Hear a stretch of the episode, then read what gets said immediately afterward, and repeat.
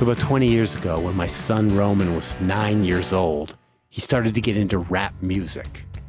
Like, at the time, I had no idea that this would become a huge part of his future.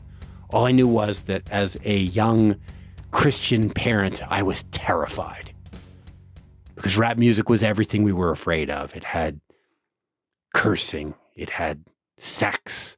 It had violence. It had race. And, uh, I, yeah, I was just worried about it, man. I, I I didn't know what to do. I mean, I tried to turn Roman onto the Christian rap, but like, you know, back then, I mean, I think it always is like, it was, it was bad. It was, you know, like, hey, Jesus is cool. Hey, I'm into Jesus. You should love him too. Right. Yeah. Um, okay. That's my flow. That's my mockery of Christian rap. And it wasn't all that bad, but it was, it was pretty bad. And he wasn't interested in it.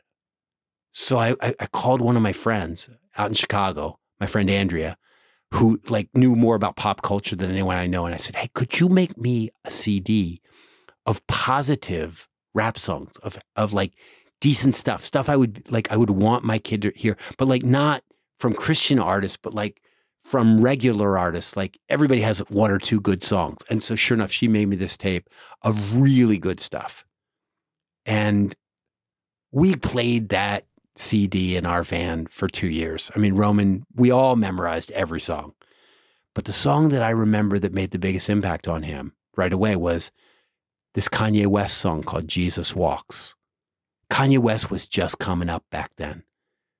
And Roman just, he loved that song. And so he got into Kanye. So, and we ended up, you know, buying, I, th- I think it was what, Late Registration that or College Dropout. I can't remember which which C D we bought first. And Roman was off to the races with Kanye. And twenty years later, guess what? He's still fascinated by Kanye. And, you know, we've been on the journey with Kanye.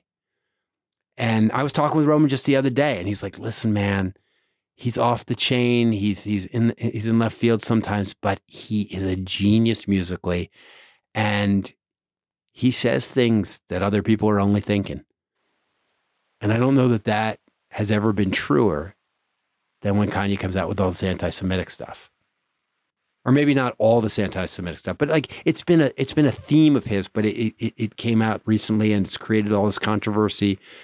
And the thing about Kanye is he's saying it, but obviously he's touching a nerve because it's it's it's in the culture, it's in the air. And you know, then Kyrie Irving does his thing, the basketball player, and promotes an anti-Semitic movie, and then and, and then doesn't back down. And you just realize like, ah, this This stuff never goes away. It never goes away. And as I was thinking about it, I was thinking about this conversation I had with my friend Mark Oppenheimer um, a couple of years ago on the show, where I was talking with Mark and uh, and and his friends Stephanie Butnick and Liel, my buddy Liel. But Liel and Stephanie and Mark together host kind of the world's leading Jewish podcast, like literally the biggest Jewish podcast. It's called Unorthodox, and it's it it's. It's also the world's funniest Jewish podcast. These are really smart, literate people talking about all things Jewish or things not Jewish from a Jewish perspective. And when I reached out to them the last time to have the conversation, it was because there had just been this terrible shooting at the Tree of Life Synagogue in Pittsburgh, which Mark later went on to write a book about. Um, and I was interested not just in how we, quote unquote, fight anti-Semitism, but I was thinking, like, I don't even think of myself as not anti-Semitic. I'm kind of pro-Jewish, pro-Semitic. Like, I'm like, is that even a thing? Because my attitude has always been that Judaism, Judaism as a culture, as a group of people, sort of represents all the things that I value as a people. They just seem to, there's a quality about them that is so amazing to me. And so I ended up having this great conversation. And most of the people that listen to the podcast now weren't listening to it back then. And so I thought, you know, this would be a good moment to, to pull that out, dust it off, and share with you a conversation that I think is every bit as relevant as it is now. So this is me sharing one of my favorite conversations that we've had on this show with three of my favorite people on this show, Mark and Stephanie and Leo, about a subject that I think uh, will unfortunately be relevant for a long time. And so I think you'll enjoy it. Listen and then and then hit us with some feedback and know that you're much appreciated. just for being part of this community. So here's me and Mark and Stephanie and Liel on Humanize Me.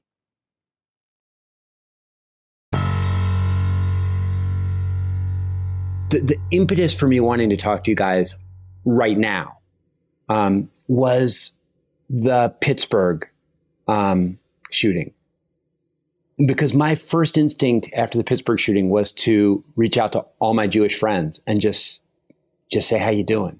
Um, and I realized in that conversation that, you know, a lot of the people that I grew up with, that grew up in that evangelical Christian community or just, you know, Gentile of, of any ilk and, and are out, like they have like a weird relationship with Jews.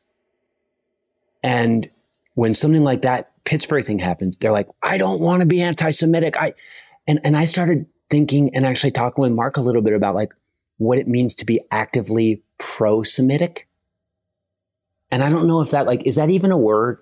So the word you'll hear sometimes is, is philo-Semitism, you know, love of Jews.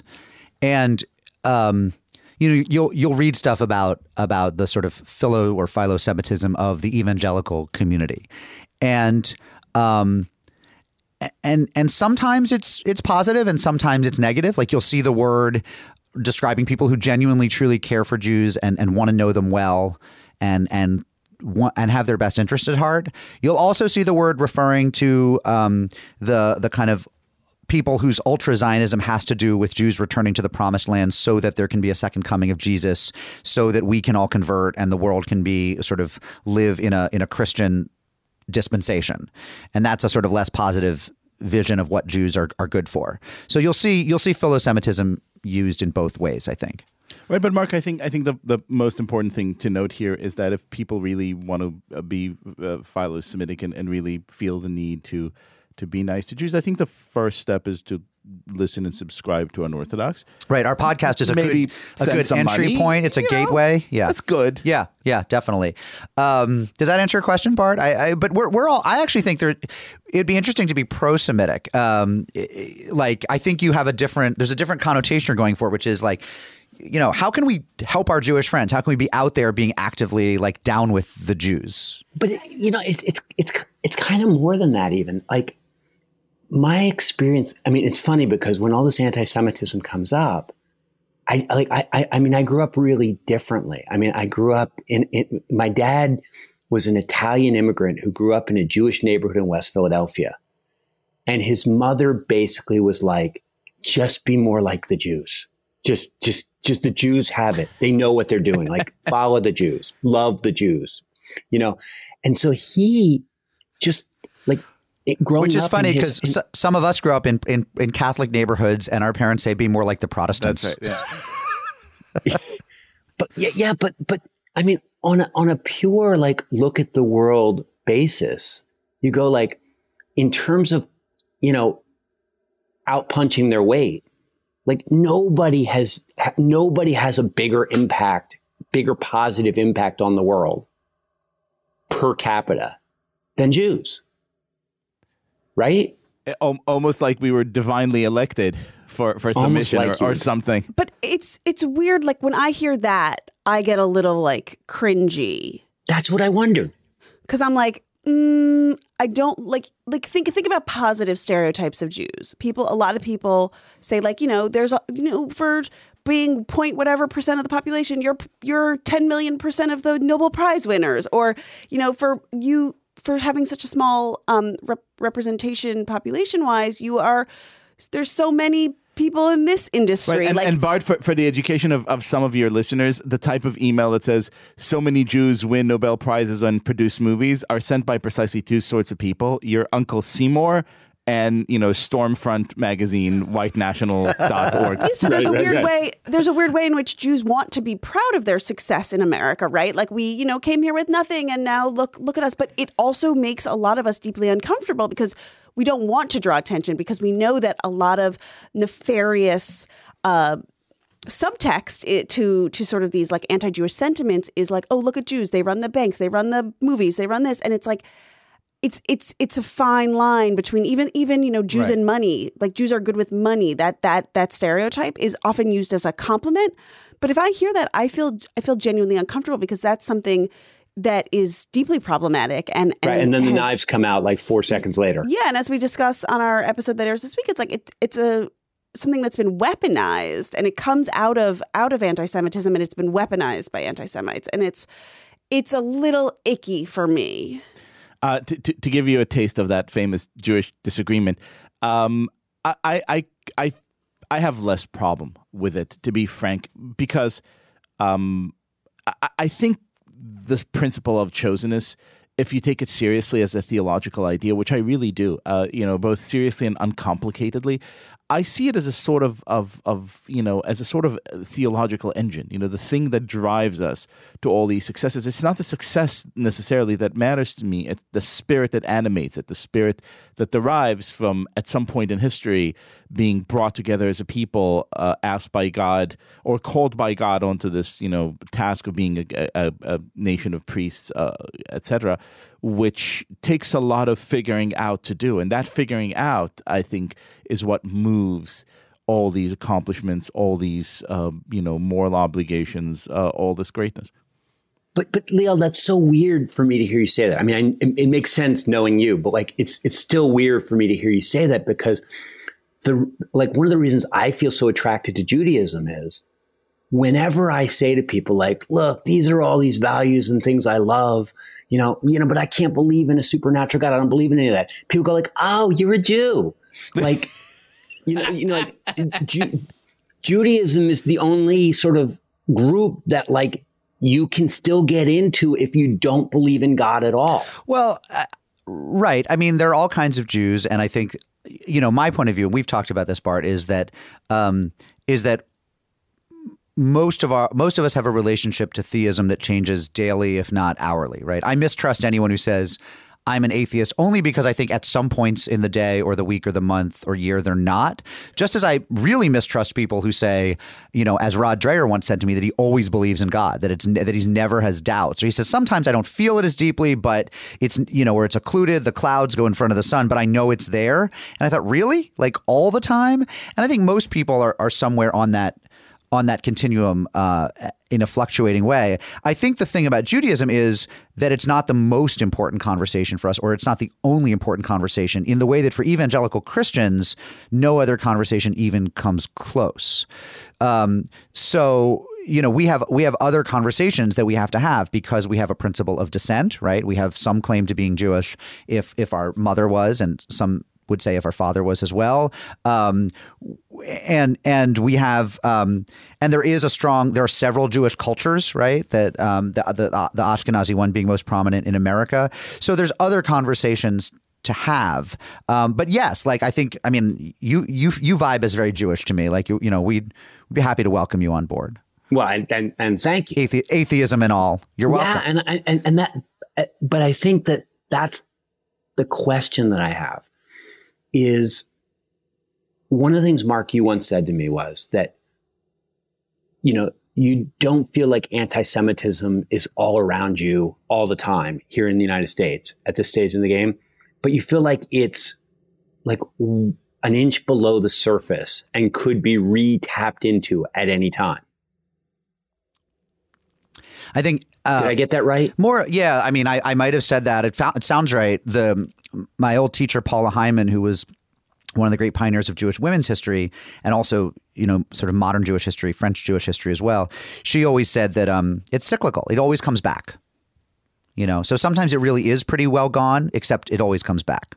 And I think that's right. And do you think it I mean, I mean, in, in this like we're living in this very identity politics time right now. And I, I and I don't, you know, I mean, I don't even know how to define identity politics in a clear, cogent way half the time. But that's because but you're normal. This, what's that? That's because you're normal. You're th- you're thinking about more important things. But is this a time where it comes back? Well, I don't think so. So, see, I, I share the problem that I here you may be having with identity politics. I think it is a it is a kind of a, a thwarted, not particularly intelligent and definitely not interesting conversation. Uh, and the sort of people who are having it are the sort of people who are actually not interested in real answers. They're interested in creating some sort of hierarchy uh, of suffering that, you know, oddly uh, almost never includes the Jews, as if, you know, we don't have any suffering to show. Uh, but but I could say, you know, like you, this is not a question that interests me in the context of our, our silly uh, little debate about identity politics that we're having in the media. What interests us more, and I think part of the reason why we have the show, is the kind of first question that you asked. Hey, I thought I could be this thing without believing in God. Honestly, you know, Bart, that's a question I still grapple with. I mean, most mornings, I'm kind of in the Rod Rare camp. Like, I, I feel God Uh, you know, uh, often, uh, almost always, uh, wherever I go. And like, there are days in which I say to myself, but it doesn't make sense. You know, how could you really be in this club and not believe in the thing that's so central to it?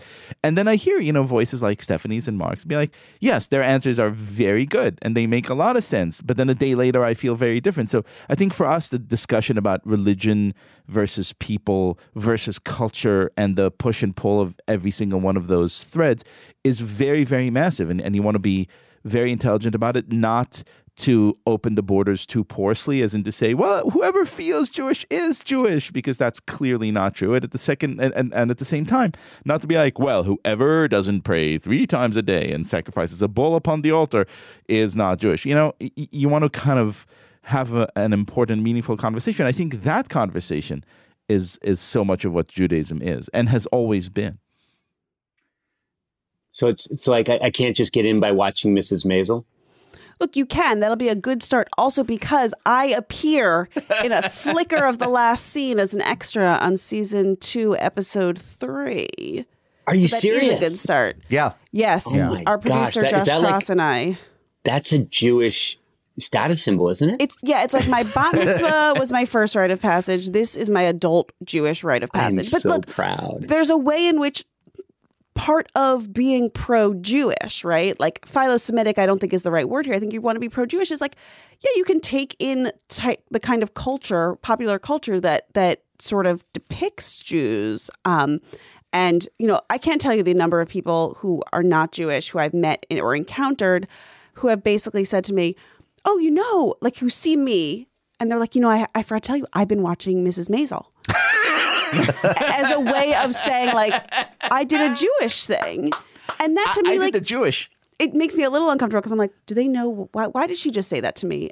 And my husband will be like, you were on the show. Like, you cannot be mad that people are identifying you with Jewish shows. Um, but I think there's a way in which being just supportive, right? Not just saying, oh, you know, Jews are Jews are, are fine. They they They're not a minority. Like you can, there's a way in which non-Jews can be supported by just listening, right? Like an awful thing happened in a synagogue. That that sadly is what it takes for a lot of people to pay attention. Um, and now that hopefully we have people's attention, they can, you know, think about the ways in which we we consider different groups, right? Like Jew, Jews clearly were targeted for being Jews. And I think it, I think it just calls for all of us to think, you know, what does it mean to be, what does it mean to be Jewish? What does it mean to go to a place and not feel safe in your, in your house of worship? There, there was, um, there's an interesting problem. It occurs to me that you're kind of grappling towards, which is that if I want to find out what it is to be an evangelical, I know where to go. There's there's a megachurch somewhere off a highway interstate that's been market tested and has a really good food court and will welcome me and give me a one hour. Those free parking spaces. Free good parking with a one hour show with a good rock band uh, with a strangely underdressed female lead singer who's probably married to the pastor. Right, Bart? Something like tells know. me you've been to this church. Right. I've been to that church. Right. I know how to get to that church and experience a certain kind of evangelicalism. I think a lot of people who want to be pro-Jewish don't know. I mean, as Stephanie said, like one start is watching Missus Maisel. Like one start is encountering some aspect of Jewish culture, right, and engaging with it. Um, uh, but beyond that, what's the next step, or what's a different step? People don't go to Israel. Go to so going to Israel is one way, though most American Jews have never been to Israel, right? So that's True. you know that that's one way, and then you'll meet Israelis who are you know our beloved cousins and Mazeh Israelis. We even let them on American podcasts sometimes. Um, and and uh, uh, but what what does one do? And there's no one answer, right? I can't say, well, go to the synagogue on the corner of you know. Fifth and Elm, and you'll find Judaism, because that's the Judaism for some people. We have, you know, it's sort of like saying, how do I encounter Christianity, right? Because the Catholics will have an answer. fifty thousand varieties of Protestants will have answers. The Eastern Orthodox will have an answer. So there's no one good answer. One thing I would say is um, that most Gentiles I know who who don't know a lot of Jews, they tend to define Judaism through the one or two Jews whom they do know. So if they knew an Orthodox guy growing up or an Orthodox woman, ah, I knew some Jews once. You know, there was there was Moishi the butcher. He was this Orthodox guy in my neighborhood. Or if they grew up in a fairly sec, secular, uh, you know, liberal community with, and knew a lot of secular or highly reform or assimilated Jews, they say, oh, Jews don't believe in God and Jews do everything they want to. Interestingly enough, I think the same is true of Jews and other Jews, right? Like, you know, I know people who know precisely one Orthodox person, be like, oh, Orthodox people do this. Be like, right, that Orthodox person is one of maybe seventeen different you right. know, flavors of Orthodoxy. Right. Like, no. So I think part of what I would say, Bart, is uh, if someone were serious about saying, I, I want to know this people better, there's a little homework that's involved. So I was very moved after the Pittsburgh shootings when some of my neighbors showed up at my synagogue that Saturday. And these and my synagogue's a fairly um, observant place with a pretty long service. Uh, and they saw a kind of Judaism that they hadn't seen before that took them. It's more about the reading of the Torah. Or, or for that matter, that most Jews have never seen before. Right, uh. right. And that has really nothing to do with Missus Maisel. Uh, so that what they got in those three hours on that Saturday morning was an insight into a chunk of Judaism that Woody Allen and the Bagel Shop and Missus Maisel don't give you. Well, and then you watch Maisel after. Right. At, then you while go eating home. a bagel and a, and a, a, a babka. Right. Well, and that's the thing, like, you know, I grew up in the suburbs and went to an Ivy League university. And so the you know, I went to Haverford College before that. So, you know, the Jews I was hanging around with were these ultra liberal, um, you know, highly educated, mostly secular Jews. And yeah. so like may, may, maybe, you know, maybe I'm not as pro-Jewish as I thought. Like, you know, I, I, cause I, cause I would probably be as not I, I would probably be as disoriented by the, you know, Liel's gang as I am when I walk into a really fervently believing, charismatic Christian college, congregation. Where I'm like, you guys really believe this stuff? you know, um, yeah, I the mean, Jews I, I was around, the Jews I was around were, you know, these were the, the architects of secular humanism, if right. you will. And one of the things, one of the points I always want to make, and this comes up a lot as certain members of Congress and others are grappling with their own issues of anti-Semitism or the Women's March, which has had anti-Semitism at, at the highest levels. When they try to formulate apologies and say, oh, we're down with the Jews, they prove this by always reaching out and getting a pat on the back from some super, super secular, assimilated left-wing Jews, um, many of whom are my people, right? And and those are the people I come from. But the real test, if if are you do you care for Jews? Do you do you understand Jews? Is can you also spend time with people who are not the most comfortable Jews for you? Right? Who Jews who are fervent God believers, or Jews who dress in particular ways that mark them as Jewish, Jews who aren't really, really safe, you know, the, the, the N P R Jews. And and a lot of people who are looking to be uh, to feel that they know Jews don't actually want to know right. those Jews as well, including think, many Jews. I, I think I think that's exactly the, the the kind of right litmus test. And I think, again, it has to do the answer is true internally as well externally. Right. Because it has also to do with, I think, any Jew who wants to be seriously sort of Jewish literate or, or Jewishly literate uh, ought to take the same course and a uh, study and understand a little bit about the fundamentals of both the culture, the history, the people, and the religion. Which, B, listen to our podcast. Uh, well, first listen to our right. podcast, then study, then really start interacting with all sorts of Jews. So, you know, when I, for example, uh, I have a, a long time and well documented Catholic fetish. Uh, so in addition to reading, I also did exactly what Mark just prescribed. It's like, okay, I'm I'm going to go hang out with some conservative Catholics who sound and feel and talk exactly like I do. And then I'm going to seek out super, super liberal Jesuits who say things like, wait, you believe this? Well, yeah, because there's never one flavor to any one strand of humans. That's the genius of humans. Yeah, yeah. I mean, It's it's so interesting to me because even as I'm hearing you guys talking about this, I'm also vaguely aware that, not vaguely aware, but fairly aware that within the American Jewish community, there's a lot of fear that American Jews are losing their identity. Like, what, seventy percent of you intermarry? Um, you know, like all the all the things that like the, that this huge focus on education and and rational thought and stuff, all the stuff that I like that like draws me to Jew to Judaism. Like w- when I talk to some of my Jewish friends, they're like, "Yeah, that's fading away, buddy. We're not yeah. we're not as sharp as we used to be." Oh, yeah. I mean, you know, your average Jewish kid today is just a lacrosse playing, you know, uh, Fortnite playing, vaping bro or, or not that there's anything wrong with broette. What's the feminine of bro?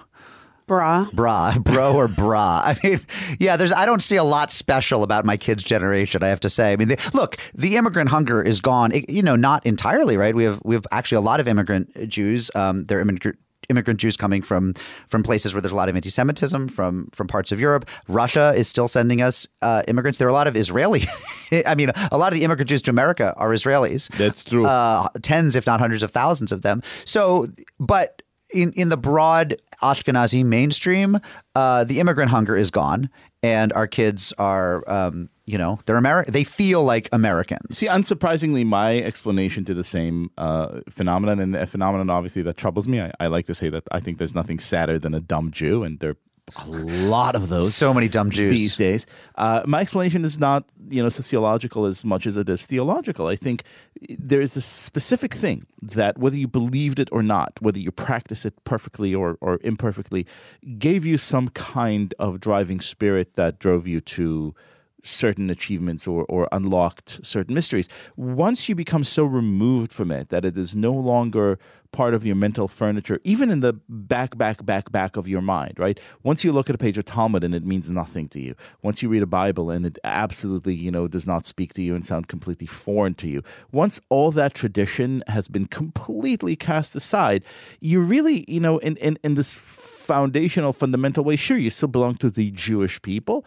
but there's nothing about the the the, the kind of, you know, uh, essence. You're just like everybody else. You're just, You're just like, like everybody, everybody else. I don't know. I don't. I don't have such a stringent take on that. Like I Thank feel, God for I that. feel, you know, I'm the resident young person on this podcast. Um, there are people for whom like a bagel with lox is a religious experience. And yes, that's problematic in a lot of ways, but I don't think we are like, I think we are very quick to write off all these people, but you know, who's to say what is, I know obviously Jewish texts and stuff is important, but I don't know. I think that we're dealing with a generation of people who are expecting to do things their way on their own time. And so Judaism has changed over See, but, millennia. But to me, here's, I agree with you up until the last sentence, because to me, the whole notion of peoplehood is that you don't get to do things your way. You do things the way your people do it and have always done it, with variations, with conversations. What about like an app where you could schedule it at a time that works for you? Yeah. Delivered to your house. Yeah. See, I, I hate to say this, Stephanie. I really hate to say this, but I, I think Liel's right. Because... You know, when I think about the work that I'm doing among secular people, I mean, you know, sometimes people jokingly say, you're trying to invent your own religion. And I go like, exactly. Because religion does something in terms of a tribe, in holding it together, but also in focusing its individual members on their their their own values. Like they they they drive they they they're part of the tribe because they share those values, but none of us can hold on to our values by ourselves. We need to be reminded daily, weekly. We need to have all these rituals and all these things. And so, you know, the idea of like, I'm going to do this my own way on my own time, I'm like, you're can, missing the point. Can I can I split the difference here? I, I think that, Bart, you know that I think that you're right about the importance of, of rituals and structures and routines. And in, in terms of, I mean, I think Liel would, would emphasize the the theological um, outlook that works through those kind of those structures, but, not but also community building, right? That like it's it's community building, I but mean, it's something. If, if I may, a very quick interruption. So, so recently-ish, I, I started praying three times a day, right? Um, even if you take out the actual belief, right, the knowledge that three blocks of time amounting to about, say, an hour and an hour and fifteen minutes a day, right, are blocked by me doing a specific thing at a specific time, reciting a specific text that everyone else around me is doing at the exact same time. That's a very powerful yes, kind of yes, resetting agreed. of the of the. That's what Mark's saying. So, so yeah. here's but here's where I want to want to say that Stephanie's onto something as well, right? Which is. Um, there are people uh, whom Stephanie's talking about for whom the encounter with Jewish cuisine or what they with or what they engage as Jewish culture um, is is really profoundly about membership and belonging. That is to say, they are really excited to feel when they walk into a restaurant that's Jewish in some sense, or into um, a theater show where they know ninety percent of the people here are Jewish because it's the, it's the Yiddish Fiddler on the Roof, or listening to the podcast. And we've actually become that common text for a lot of people who are really excited to be like, yeah, I'm Jewish and this is my Jewish thing. And their sense of their sense of ethnic belonging and of solidarity and of being part of a civilization is really, really strong through the portal that they're entering it. And in fact, stronger than people who have a superficial kind of aspirational, but ultimately not very rich engagement with text. Like sometimes I'll, I'll be in a synagogue and I'll walk past the room where they're doing like, you know, Tuesday morning Maimonides or Rashi study. And there's a few people there and they look a little bored, but they told themselves, I'm going to learn this year. Like this is the year I'll take one of the rabbi's classes. And they look pretty checked out. And they seem to have less sort of zest and vigor for their community they're part of than some people who do like Jewish single stuff that revolves okay, but wait, around wait, wait, wait, wait. Shots. Now I'm going to interrupt you because oh, very Jewish. Like it's your podcast or something, Camp yeah. Paula? Well, no, and Stephanie. I'm, I'm I'm coming at you, okay? Because I'm ready as, for it. I thought we were friends, but I'm yeah. ready for Mark, it. She just watched The Godfather for the first time on Saturday. Just watch out, man. You come to me. As a secular humanist who yes. used to be an evangelical Christian, as a secom, what, what my father always says to me is, he says, you know, he says, you talk about all these morals, but he said they were all developed by the Christians in the church, and you're running on the fumes of our religion. And what I want to say to you is, that is and, and like I take offense to that, but I know where he's coming from. What I want to say to your dad is the Christians didn't actually invent like, them. You take it from us, Campolo. Of course, of course. Stop. There's, there's layers of wrongness in this whole thing. But, but Stephanie, yes. when you're when you and your app-loving, bagel-sniffing young people are like going like, I'm so Jewish. Look at look at me eating a bagel. Um, What I think is, is that that is only meaningful because Liel and his buddies and all the rest of them are still doing all the all the stuff. So like you, you guys, you, you get like a little bit of like a little a bit past. Pass. Okay, a so little here's pass what I in think. There. But if they all started do, living like you lived, if everybody was living like you, your, you and your buddies are living, the bagel would mean nothing. Before Stephanie answers, you should know that Mark just wrote in big letters the phrase bagel sniffing on a piece of paper and is just waving it around happily. Look, Go. I, you know, like I, we've been called bagel munchers, Bart, but no one's ever called us bagel sniffers before. What I, and here I am trying to be pro, pro, pro-Jewish, pro-Semitic, and I'm, I'm, I'm, I'm coming up with new I, slurs. I sniffed like an everything bagel this morning. I'm feeling great. Um, what I think If, that I'm actually most. It's the anorexic Jewess's diet. When I sniff the bagel. When I, what, what, what I am most moved by are organizations that are started started by young Jewish people. For example, there's one called At The Well, which is Jewish women um, converging on these Rosh Hodesh on the on the first of the month and sort of celebrating Jewish female ritual and taking back, you know, these like ritual purity laws. Like it's sort of finding meaning in things that are like specifically female and divine and things like that. And to me, that is a very powerful way. Look, we've all been turned off by the Jewish communal structure. There's, it's less about the books and less about the text and more about the fact that like, okay, you went to Hebrew school and it was probably boring. And then they tried to make you go to Hebrew high school. And then maybe you were active in Hillel. And then now you're in a city by yourself. And I, I think that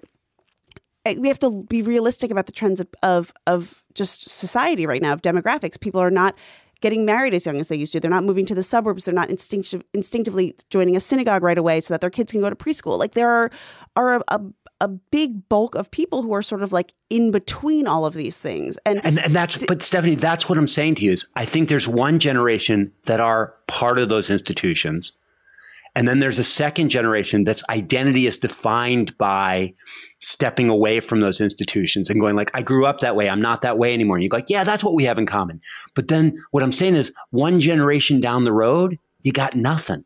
Well, I think what I'm saying is like there are people who are trying to find new Jewish ways of of engaging. And I and they don't know what it looks like yet. And there's a lot of groups being formed. You know, there's people who do things called Moisha House, which is just basically like these houses in, in places, and people live there and they do programming for young people. People are really, really, really trying, because I think in a lot of ways they've been failed by our, our institutions, religious and communal alike, because there is no place for a young, for a single person. Like, you don't, you can't join at the family rate. You know, why would you join a synagogue if you're single? Like, there's a lot for of the, just for the non-Orthodox. Yeah, the non-Orthodox. Right? I think the Orthodox like, are brought into structures really, really well. But I think there's a way in which we, we can't just look at these people and be like, oh, they're gone. They like bagels. They don't go to synagogue in the way that we do. And I, I don't like the way that looks. I mean, I think we need to be open to the fact that the young Jewish life today looks very different than it did a generation ago. But that doesn't mean it's not there. But look, if it, ultimately the question you're talking about is, is there something in the blood, right? Like, can it can it dissipate down to almost no text knowledge and a very sort of attenuated cultural knowledge that doesn't know Yiddish anymore and that doesn't live in Jewish neighborhoods anymore and whatever.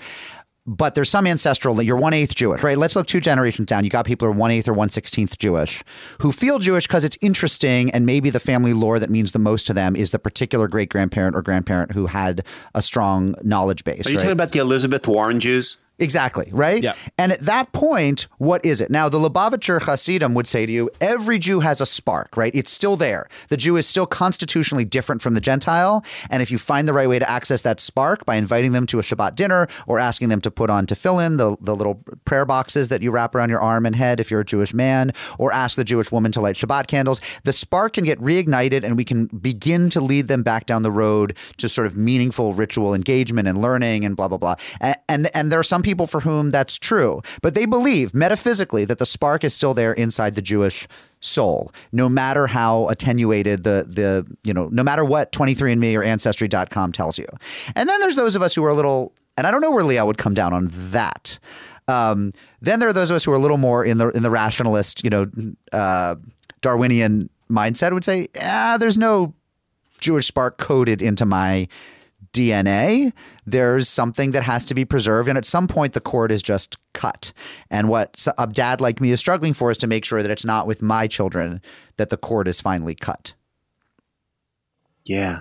Yeah. It's, I mean, it's, it, it, to me, it's such a problematic, if it's in the blood, like that's really, whenever people talk about it, it's in the blood, it's in the genes, it gets problematic. Well, if only. I mean, it is problematic in the hands of Nazis, right? But if only, right? If only you could say that there's always something that could be reaccessed just by, by you know, rubbing behind the left earlobe or something. I mean, look, this is fairly, maybe I'm being cavalier about evangelicals' part. You tell me.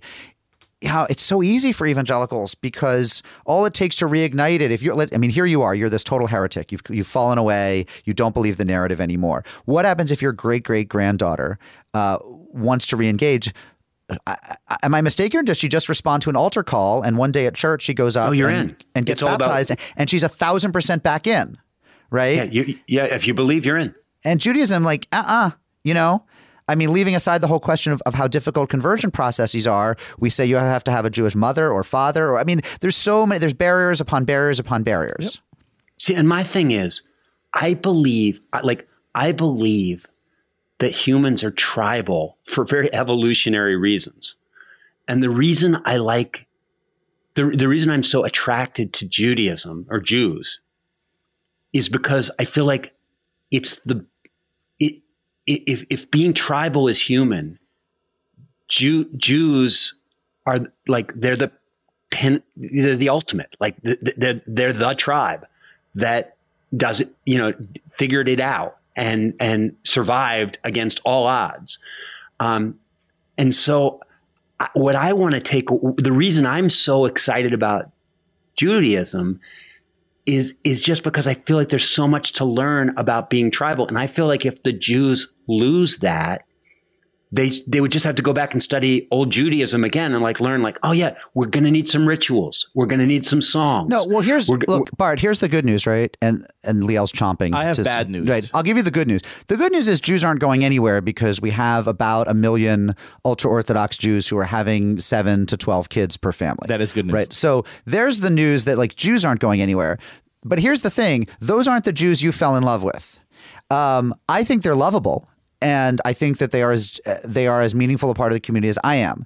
But the Jews that secular and liberal American Westerners fall in love with are open-minded and and N P R listening and New Yorker reading and fully engaged with modernity. They're sort of like the ultimate awesome, you know, modern and postmodern, uh, you know, culture vultures.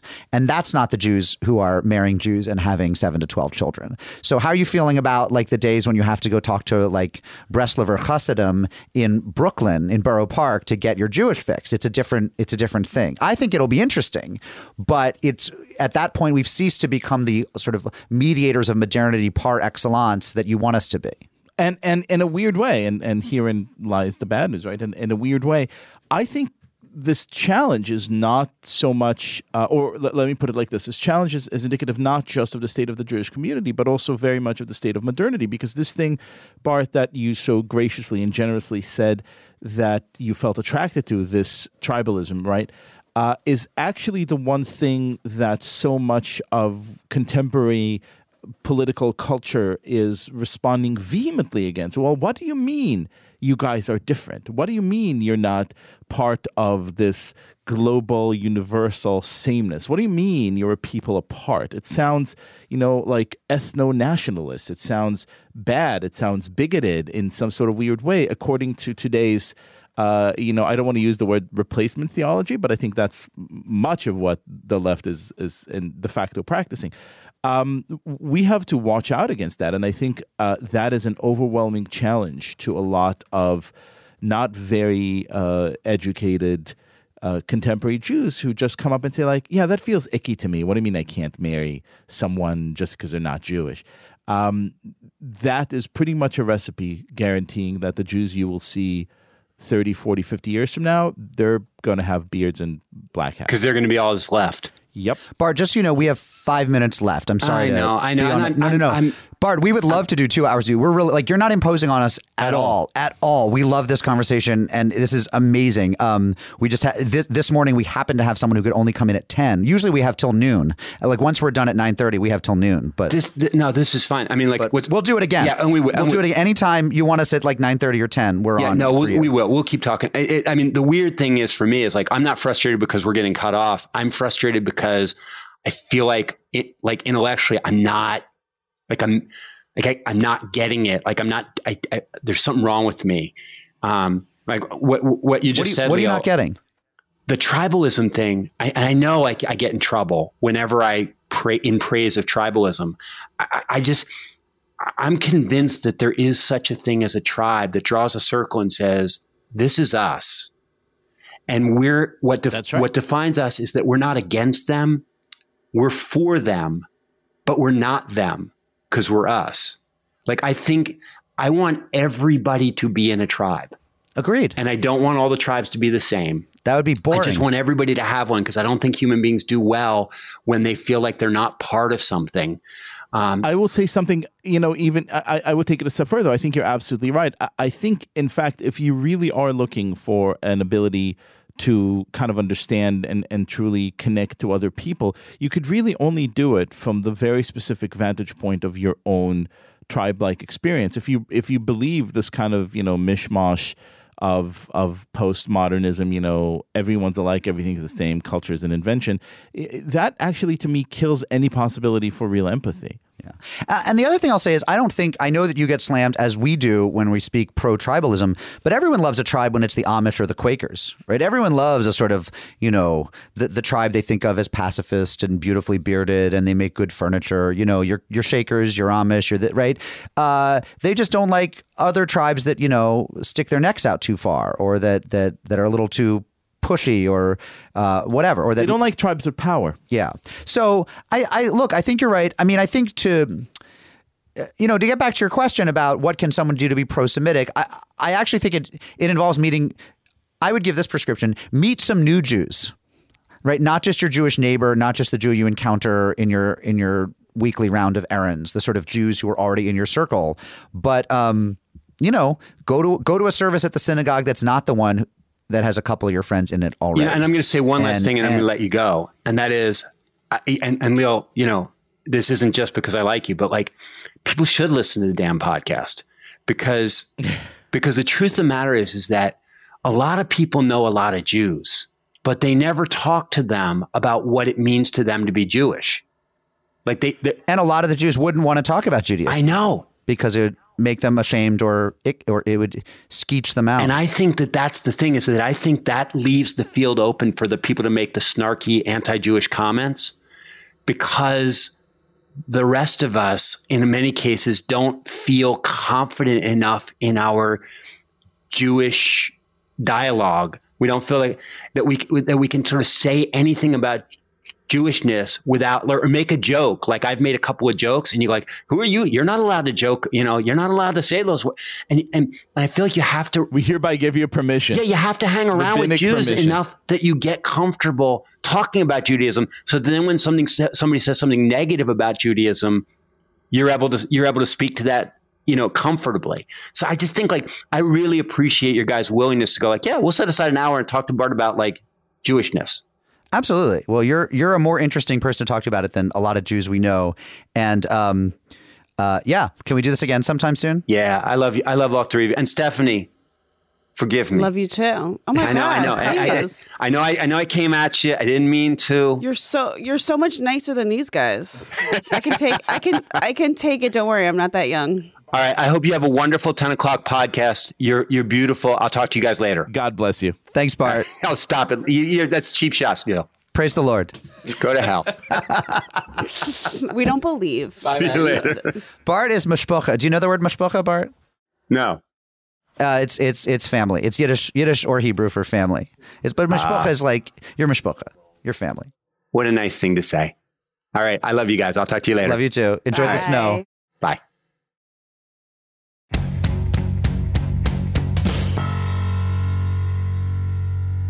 All right, so that was me and Mark and Stephanie and Liel.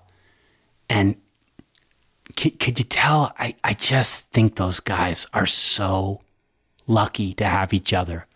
And I feel so lucky to kind of have had a couple of chances to drop in and sort of pretend I'm like the fourth unorthodox. You know, like the guys who tried to be the fifth Beatle. Um, I, I would like to, you know, I, I kind of... I kind of long to be a secular Jew hanging with those guys. Um, but I'm not. I'm a lonely humanist. And the truth is, I'm only lonely when you don't take the time to send an email um, or to check in somehow uh, and, and, and, and let me know that you're out there and that you're digging what we're doing, or that you're hating what we're doing and you want us to, to, to pivot and do something better. Um, it's just great to hear from you when we hear from you. So, you know, you know how to reach me, bart campolo dot org or, or the, or humanize me podcast dot com, which I just found out there was such a thing that takes you, they take you to the Humanize Me page. This was fun. It was this, I'm, I'm, I hope you enjoyed that, that conversation as much as I did. And I look forward to seeing you next time on Humanize Me.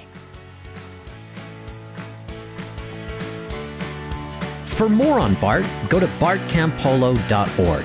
If you like this podcast, please consider supporting it every month and get extra content for it. Go to patreon.com slash humanize me.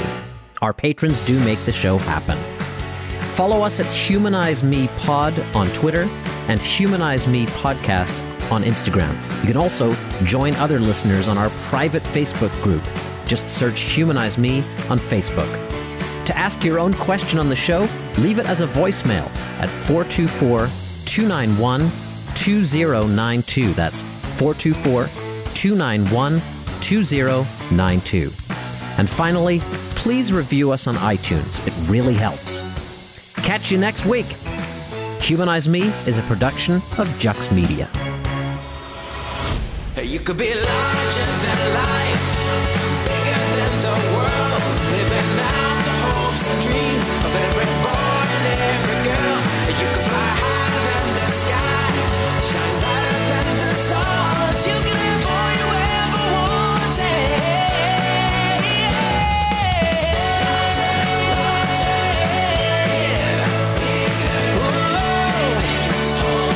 Dreams every morning. You can fly higher than the sky, shine brighter than the stars. You can have all you ever wanted. You know you could.